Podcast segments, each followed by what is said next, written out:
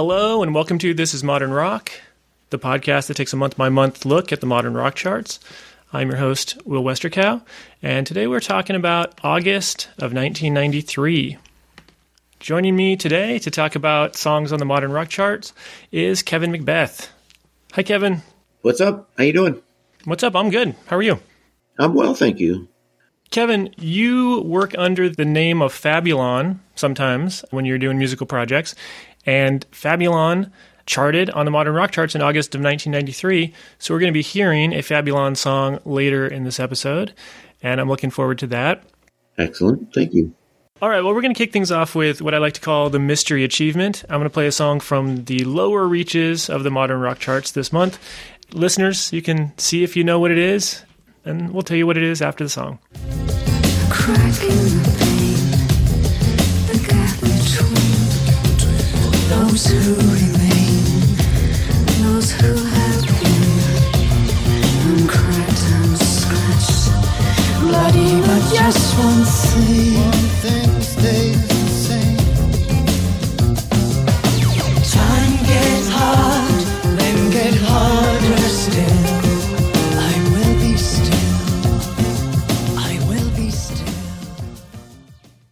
what's the song? It's called Be Still. That hit number 28. That was Peace Together. And uh, it's not really a real group. This was from a 1993 fundraising compilation promoting peace in Northern Ireland. And that song features Peter Gabriel, Sinead O'Connor, Feargal Sharkey from the Undertones, and members of Hothouse Flowers and a bunch of other people. the album might be worth checking out for some of you. I don't think it's on Spotify, but it does feature U2 covering Lou Reed's Satellite of Love, Blur doing an Elvis Costello cover, My Bloody Valentine doing a James Bond theme, and Therapy covering the police. So I don't know. At least it sounds kind of fun. If that sounds like it's up someone's alley, go try to find yourself a copy. It's called Peace Together. Well, for the sake of brevity, let's just jump right into it. August 1993 is a pretty cool month on the charts, and there's a lot of great charting bands whom, unfortunately, we won't get a chance to hear from this episode. Matthew Sweet's on here. Smashing Pumpkins are putting out their first single from Siamese Dream. U2's got a new album out. Stone Temple Pilots put out their first single. Oh, dude, I remember it. They all killed me. Fabulon came out like right when I think Nirvana hit too. Like I remember the day it was like it came out and everyone's like, "This is gonna be a hit. This is gonna be a smash," and then something dropped. Yeah. And I always say that you know Nirvana killed me because it was like it just changed overnight, overnight. So uh, you know that's sort of what the, the fate of Fabulon and, and that, or at least that particular record and in a mood and stuff. But I was glad and blessed that I charted it. Uh, I when you mention all those band names, oh, I, I just get all pissed off. I'm like, God, you know, it was like I woke up and everybody was wearing plaid, and I was like, what the what just happened? Exactly. Yeah. And it just literally like, yeah, sorry, go ahead. I went off on a tangent. no, it's, it's, I like the tangent. No, I understand the feeling. Yeah, you, no one, no one uh, tipped you off to the new style. No, it was literally overnight. It was like, guess what just happened to you? And I was like, what? It's like this. I, think I believe it was Nevermind dropped, and I was like, okay. And everybody said, you know, you don't understand. This is going to change everything, you know. hmm And I had just made a kitschy, trippy pop record, whatever, and it just kind of I got real depressed about the whole thing. Uh, everything became like Alanis Morris. It just, you know, the '90s, dude. It just all happened. Oh, yeah. Like, Yeah. you know, I mean, one one minute you're listening to The Cure, and the next thing it's Smashing Pumpkins. Like it just went instantly to a new thing, faster than I'd ever seen, even between like you know Beatles or whatever. So I say it lovingly, but yeah, man, Nirvana killed me. Well, and it's it's interesting because you know I'm, I'm following the modern rock charts here, and that instantaneous change is not happening on the charts so much. Everybody talks about it like it changed abruptly. I think it happened for like the culture at large, but for some reason, like The Cure and Depeche Mode, and even like Siouxsie and the Banshees, they're still showing up on the charts here. It was more a record industry thing. You got to, you know, kind of like saying it's like I make banana pie and then like I made 20 pies and everyone says these are the best fucking banana pies you ever had. And the next day it was apple pie. It doesn't mean that people are not going to like banana pies. Just the record company suddenly just went, we have to all flock there. And all those people were signed. I was signed with Lenny Kravitz and stuff at the time. It was like he, he made it through, but it was just kind of like it's changing. So the industry went that way. Yeah. So even though people are still listening to uh, the older bands, yeah, the industry's like they just want to sign people with the new sound. I still listen to Pumpkins. I love Pumpkins. You know, I listen to that now, but that's where it went. It was just an immediate rush from like Chuck Berry to the Beatles. It was just like everybody, every label wanted another Beatles, and so my label, they kind of lost interest in me because you know I just didn't match this that scene. Sure, yeah. So I don't mean to sound like a tragic story, but that's you know kind of what happened to it. So yeah, but Yeah. I mean, people still played the song and liked it, but it just the industry said we're going to throw our money, you know, and get the next plaid guy and the next Kurt Cobain kind of thing. That's right. Yeah. All right. Well, let's move on to the uh, the higher charting songs of the month. We have one song that hit number one this month, and uh, that's from the Red Hot Chili Peppers. Kevin, are you a Chili Peppers fan at all? I am actually very much so. Good. Mad respect for that band. Yeah. Mad respect. We've obviously heard from the Chili Peppers on this show before. They've hit number one a few times. They'll be hitting number one many times after this. But um, they formed in Los Angeles in 1982. And I think what's generally considered the classic lineup at this point is Anthony Kiedis, Flea, Chad Smith on drums, and John Frusciante on guitar. Mm-hmm. Although John's been kind of in and out of the band at various times, and he was not the original guitarist. Anthony and Flea are the only original members that are still in the band. The original guitarist, Hillel Slovak, died in 1988 of a drug overdose, and the original drummer, Jack Irons, left the band as a result, and he went on to join Pearl Jam for a while, amongst some other things. But we're going to be hearing a song today called Soul to Squeeze. This was originally recorded back in 1991 during the Blood Sugar Sex Magik sessions, and it was left off the album because the band thought that there were already too many slow songs on the album. It was included as a B side on some versions of Give It Away and Under the Bridge singles, but uh, it wasn't actually available on a regular album until 1993 when it showed up on the soundtrack to the Saturday Night Live sketch comedy turned movie The Coneheads. So, for many years, the Conehead soundtrack was the only place you could really hear this song if you wanted to. Let's go ahead and listen to it. Here it is Soul to Squeeze, number one on the modern rock charts.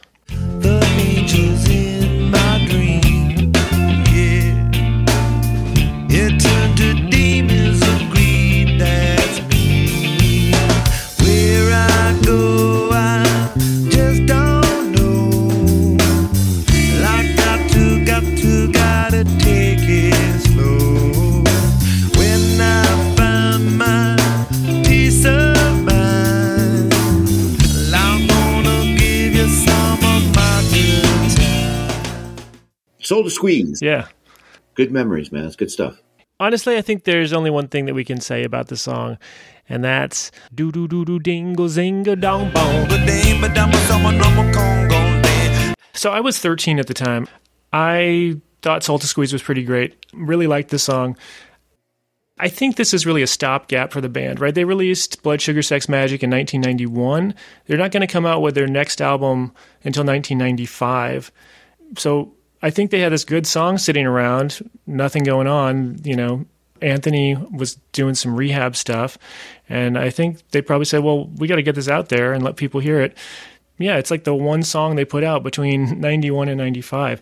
And uh, I think it really works. That's why I have such mad respect for the Chili Peppers. I wasn't into the Chili Peppers or even aware of them. I was a, basically a child of the '80s. I was, you know, I had long black hair and was playing Cure songs and trying to write, you know, but uh, you know the whole Chili Pepper thing, skateboard music and stuff. But there was something when they when they did hit with that record, it was just mad respect because they growth, growth, and becoming mature is, is such an important thing. And like they they lived it. Though I wasn't into you know the early Chili Peppers, it just wasn't my scene.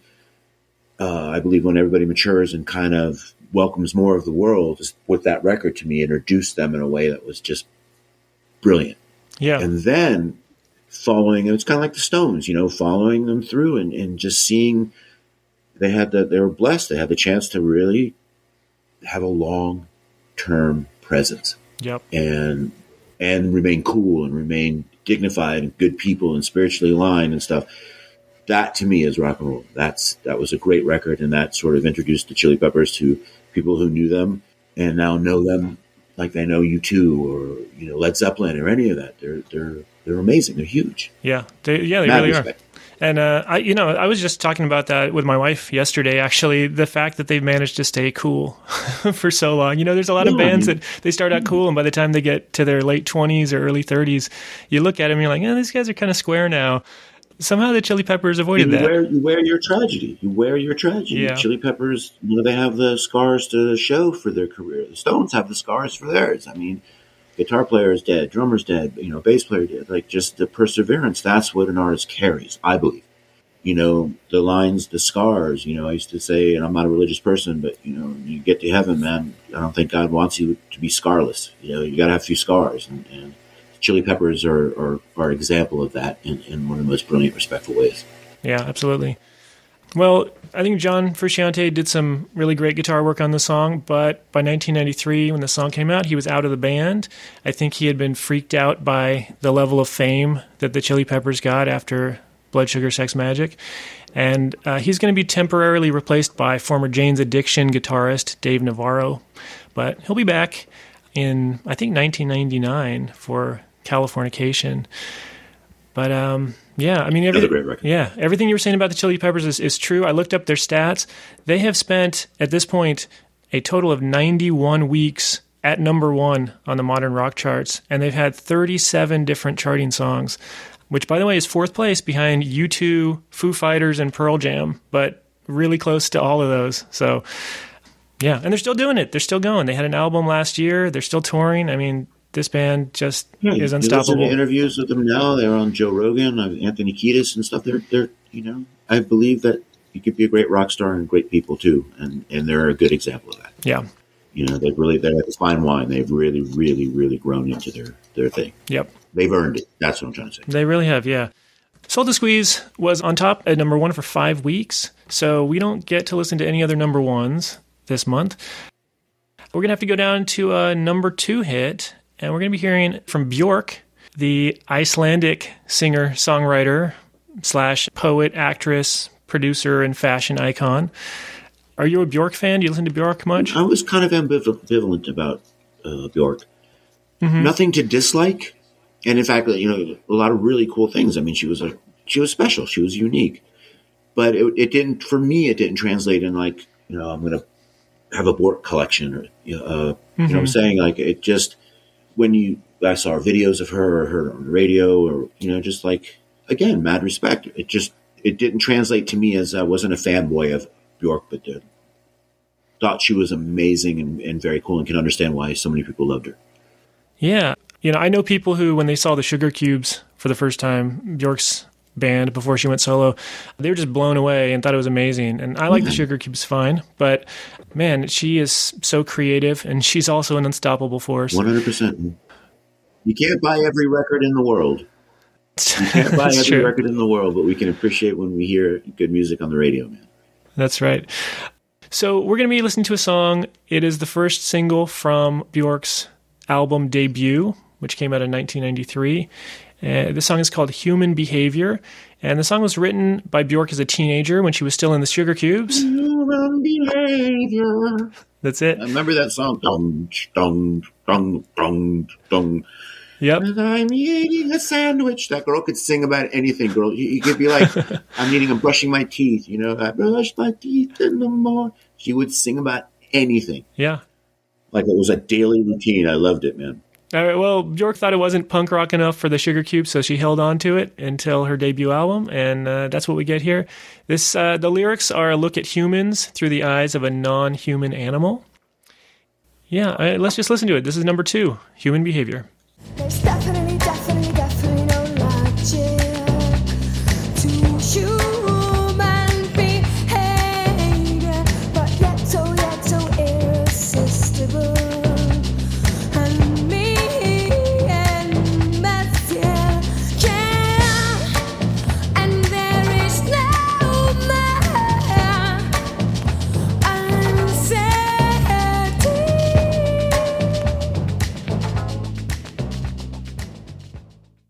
Yeah, that was human behavior.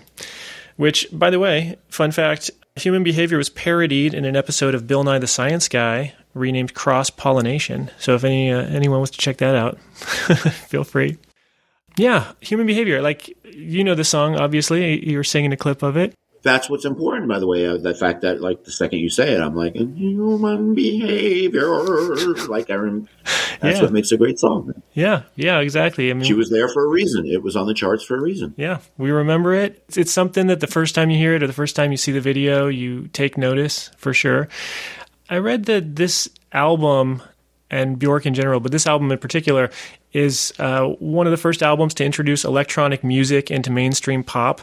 I read that from a few sources, and I feel like it's playing a little loosely with the terms electronic music and mainstream pop there, but Yeah, that's that that bypasses the whole '80s. That's like there was tons of electronic music that would pop. Yeah, but I mean, she was interested in trip hop and house music and electronic pop and jazz, even, and she was combining these in a, in a way that I think few people had done before. Yeah, she was progressive. It got it was progressive. She's like the Susie that band. She's just ten years later. You mm-hmm. know, like pushing the envelope, and I call it just progressive electronic rock. You know, that's all. And she's compelling to listen to and compelling to watch for sure.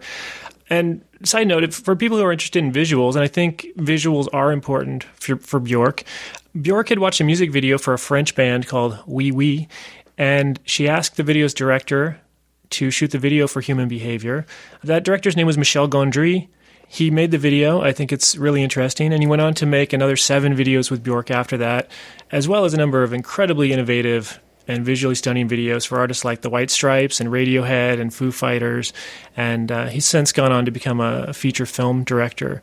But um, their partnership, I think, is a really important part of Bjork's music and Bjork's visual presentation and her artistry. She's up there with like Thom Yorke and stuff. You know, she's interesting. She's an Yep. interesting person. So everything visually, and people flock to that because it brings cinema, all kinds. She has that special personality. It's like you know, Thom Yorke. Radiohead's great, but it's Thom Yorke. You're just like Yep. you know, it's like David Bowie. You're like, you know, Siouxsie Sioux. It's that's it. You know, she's got that sheen, man. She's all right. That's right. Yeah. Somehow making things that are almost avant garde seem palatable to the masses. And now, and now we have Billie Eilish, man. You know, it's the same thing. It's like, Mm-hmm. Yeah. People are just fascinated by whatever that person can do visually, and and and uh, lots of good things will will circle people with that much talent. That's right. Here's a fun fact I found Bjork is officially an Order of the Falcon, or she has an Order of the Falcon. I don't know what you would say, but that is Iceland's only Order of Chivalry. So she's basically like a knight, but in Iceland. All right. Well, Bjork is still making music. She's released 10 studio albums at this point. She's continuing to do her thing, and she's generally considered to be a brilliant artist. Agreed. We're going to move on down a little bit to number six, and we're going to hear from a band called Urge Overkill. Ooh, Urgent Kill. Do you know these guys? Yeah, not an expert or anything, but yeah, Yeah, well, they were formed in Chicago in 1986 by Nash Kato and Eddie King Roeser, and uh, they were named after a line in a Parliament song, actually. By 1993, they had moved to a major label. Uh, they opened for Nirvana on tour, and they had released what's generally considered to be their best album, Saturation. I think we did a show with them. I think I was in a band that we opened for Skinny Puppy. Uh huh. a couple of shows in Florida. Not Fabulon was a band that I was in very early 90s. Uh, and I think Urge Overkill was on that ticket too. The Skinny Puppy had been around for a while, but I think Urge had opened for them and we got invited to open, I guess, for Urge and then them. Okay. Yeah. I could be wrong, but I, it's something about that I remember. It was in a band called The Sleep of Reason at the time. But anyways, I'm sorry. Yeah, no, no problem. I was just going to say for this album, Saturation, they hired the Butcher Brothers to produce. And uh, these guys, up to that point, were mostly known for their work producing and working with Kris Kross and Cypress Hill, hip hop mostly. But for some reason, they were selected for this, and it did pretty well. We're going to hear their first single and their highest charting modern rock song. This is called Sister Havana. Every day just like a vacation with you.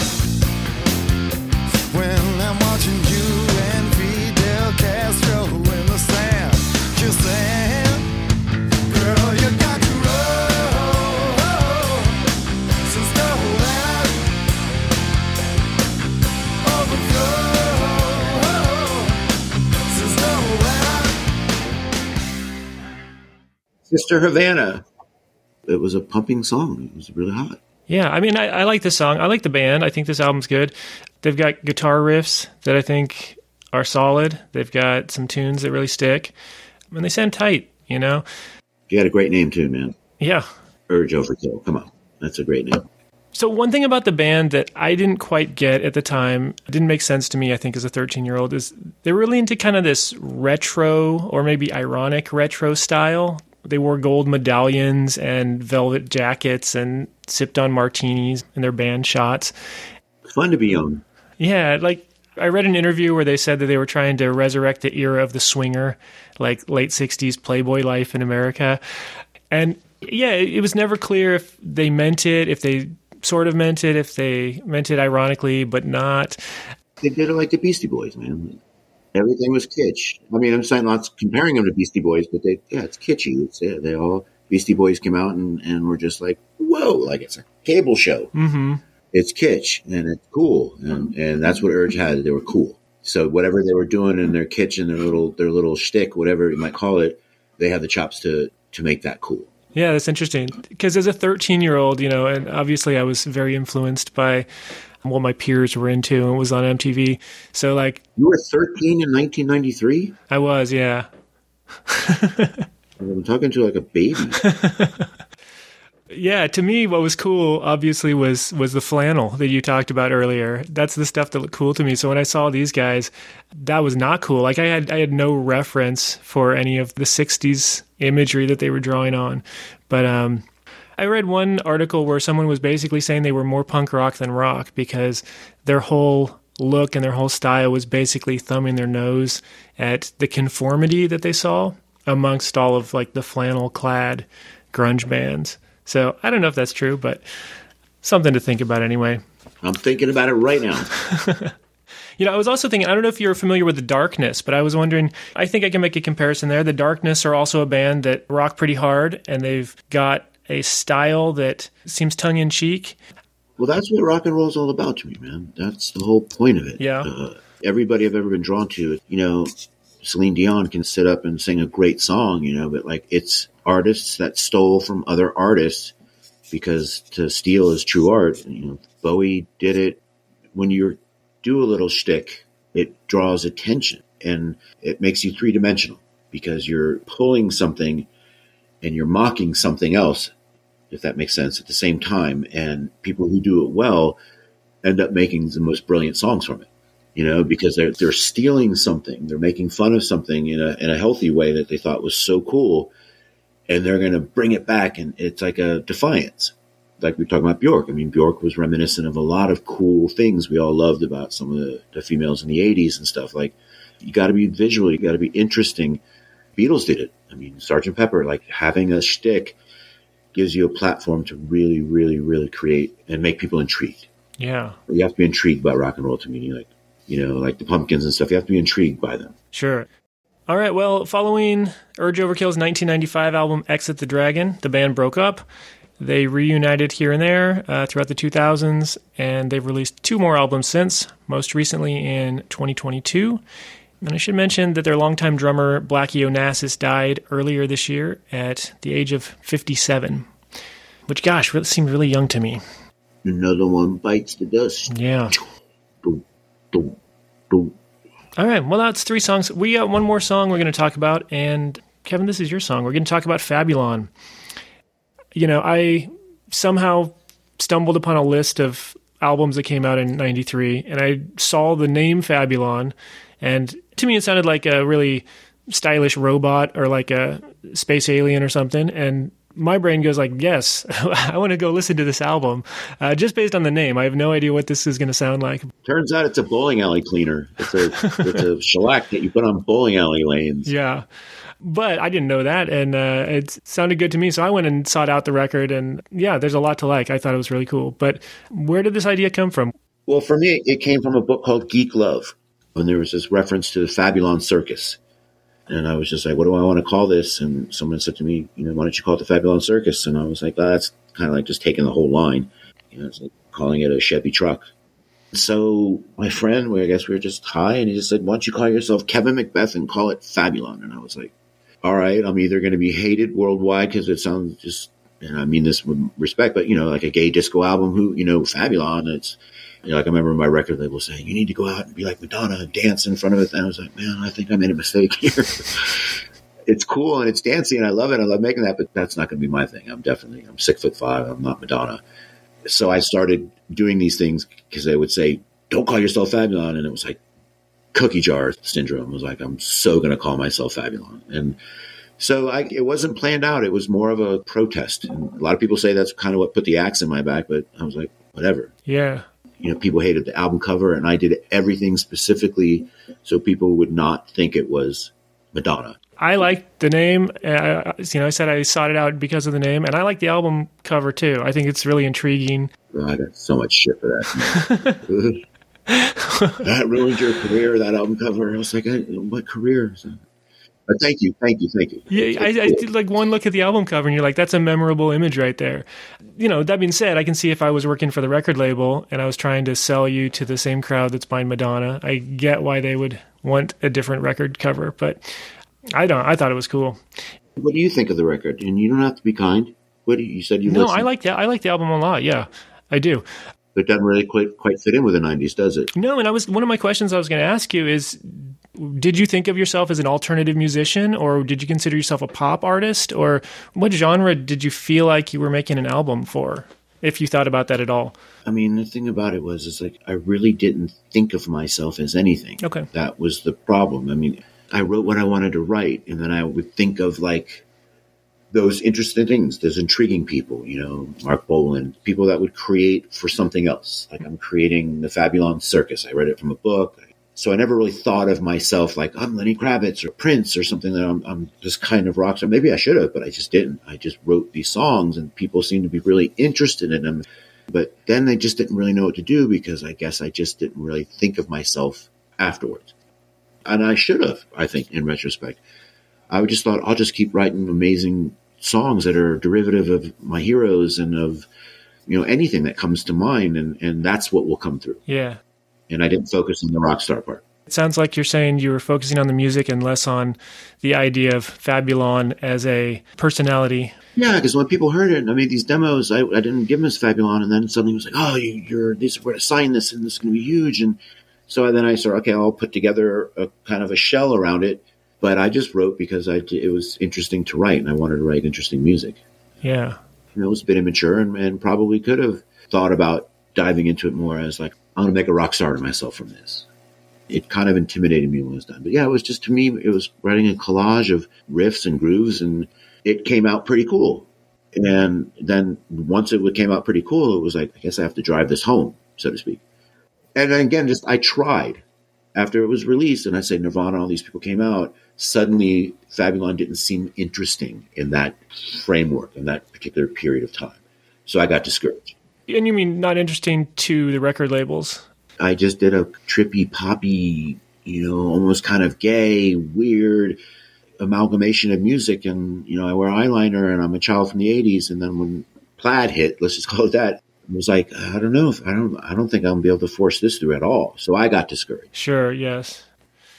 Yeah, one thing that I think really stands out, and maybe this is a reason why it charted on the modern rock charts, is we've been listening to a lot of really dour songs. Um, not necessarily this month, but you know, Radiohead's "Creep" just happened.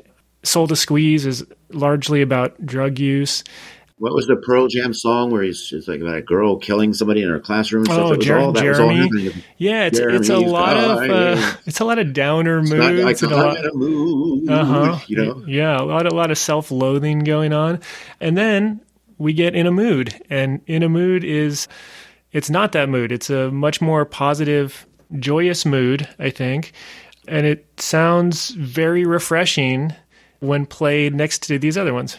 Ironically, the song is about wanting to cheat on your girlfriend, and but I made it happy. You know? I'm in the mood for something different. You know, like it's like what can I tell you?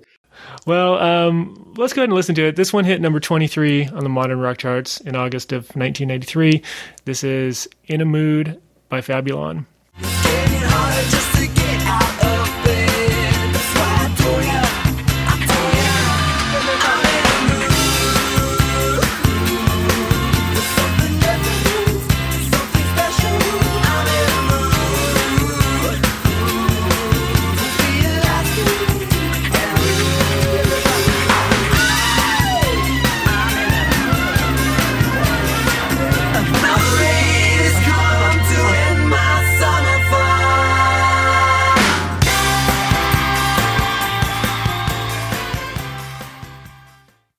I read that you wrote and performed and arranged nearly every song on the album. That's pretty impressive.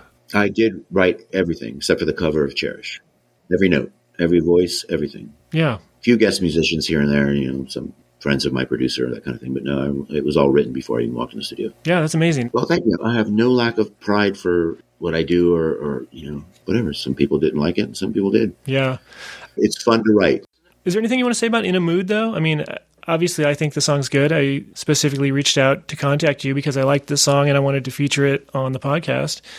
You said it's about being in a mood for another significant other. Is that more or less the idea? Yeah, but more in a whimsical way. You know, it's just like, you know, I'm in a mood for something different, a different taste, a different flavor, a different girl, a different boy.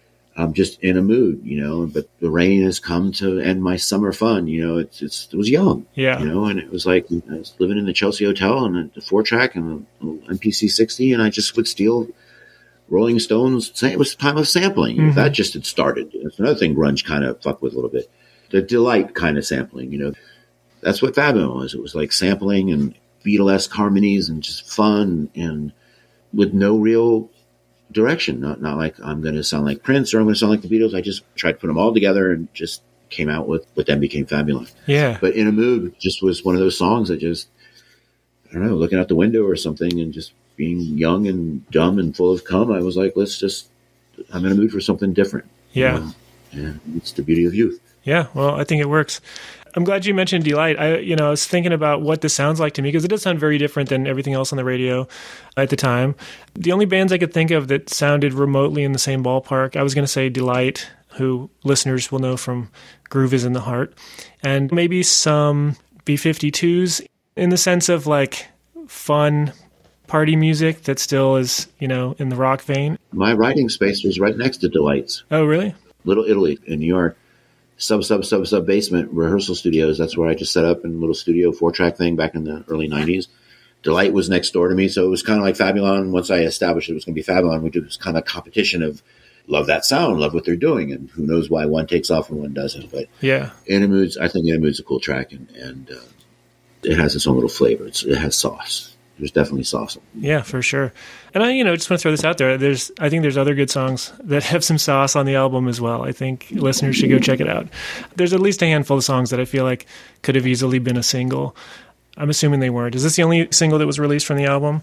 It was, and we did a video, and and you can see that on YouTube. But it was like again running it up against a promotional team who just went good news and bad news. You know, this was the most important thing to us seven months ago, but we can't release it because guess what just came out. Uh, I just was dumbfounded. I was like, okay, like I didn't know how to how to do that. I didn't know how to push that through. Yeah. It was like, no, man, the kids aren't they're not into this right now. And you're like, damn it. Like, where was I six months ago? Like, I was rehearsing with Deee-Lite. We were writing these like fun, you know, in a mood type songs and, you know, groove is in the heart and shit. Like, what the fuck? Yeah. It was EMI Records and they were like, we're not going to do it. Yeah.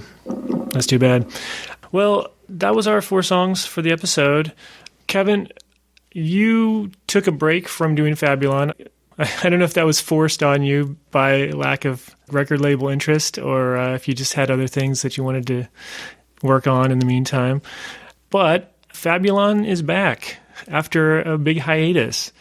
Do you want to talk about that? How what what, what prompted the return of Fabulon? Well, I went on after the Fabulon thing. I was able to get on my deal and created a band called Duckwood that was still rebellious, hands on rock, played with Adam McDougall. He plays with Black Crowes and stuff. Built this band and got another record deal. Changed vibes. So you can actually check that stuff out. It was kind of trippy rock and roll. Then, you know, it's sort of like, I don't know, at that time, like, like if it's not going to hit, I'm not going to walk around New York City bald and with a guitar strapped to my back. I just said, um, I, there's life is vast and beautiful, and, and I'll find other things to do. Yeah. Open a nightclub. I've done lots of things, and I just said, I'll, I'll make Fabulon my mistress, not my bitch, not my wife, but my mistress. Something that I would just keep in my soul and my brain, and whenever the time was right, I could approach it again and just do it. As we all grow, and as a different kind of man, as a different kind of person so it was like my I just put it aside and went and experienced other things in life, you know, entrepreneurship and various other weird things and good things and hardship. And then said, you know, hey, you still got this thing Fabulon. You're still in love with her. and brought her brought her back. Well, cool. So Fabulon is back. Fabulon released the album Fabulon 2 last year in 2022. This, you said, is a double album, 20 tracks? Twenty tracks. Yeah. It's a concept record. Oh, is it? What's the, what's the concept?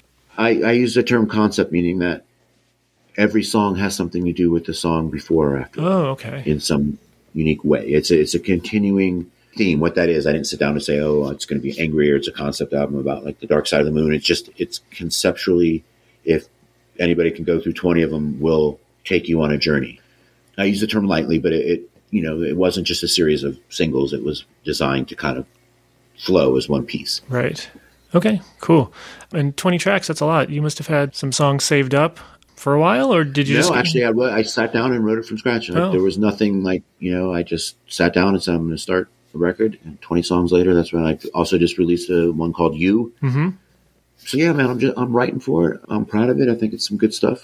Okay, I think you'll like it. cool. And it, it is. It's Fabulon. Fabulon 2. Okay, great. With that, I guess I'm going to close things out. Listeners, if you haven't done so already, if you could rate, review, subscribe, and do all that stuff, that'd be great. If you want to contact me, you can reach me at thisismodernrock at gmail.com. I would love to hear from you. Kevin, if any listeners are interested in listening to some Fabulon or Duckwood, is there some place we should send them? Anywhere they stream Apple Music, Spotify, anywhere. Killbuzz, SoundCloud. Is Fabulon performing live at all, or is it No, but that might be next. It's in my drawer, so to speak. okay? Very cool. Fabulon is just my music expression, and uh, again, done in a basement, one man show. Proud of it, but I think I, I will try to make, go out and perform it soon. Cool. All right. Well, Kevin, thank you so much for joining me. It's really cool to hear all of your thoughts and stories. You know, I'm glad that I have the opportunity to introduce some listeners to Fabulon, or maybe reintroduce it to some people. I'm sure there's a few listeners out there who remember this one. Welcome on. We love everybody. All right. Well, I'm going to send you all out with a newer Fabulon track.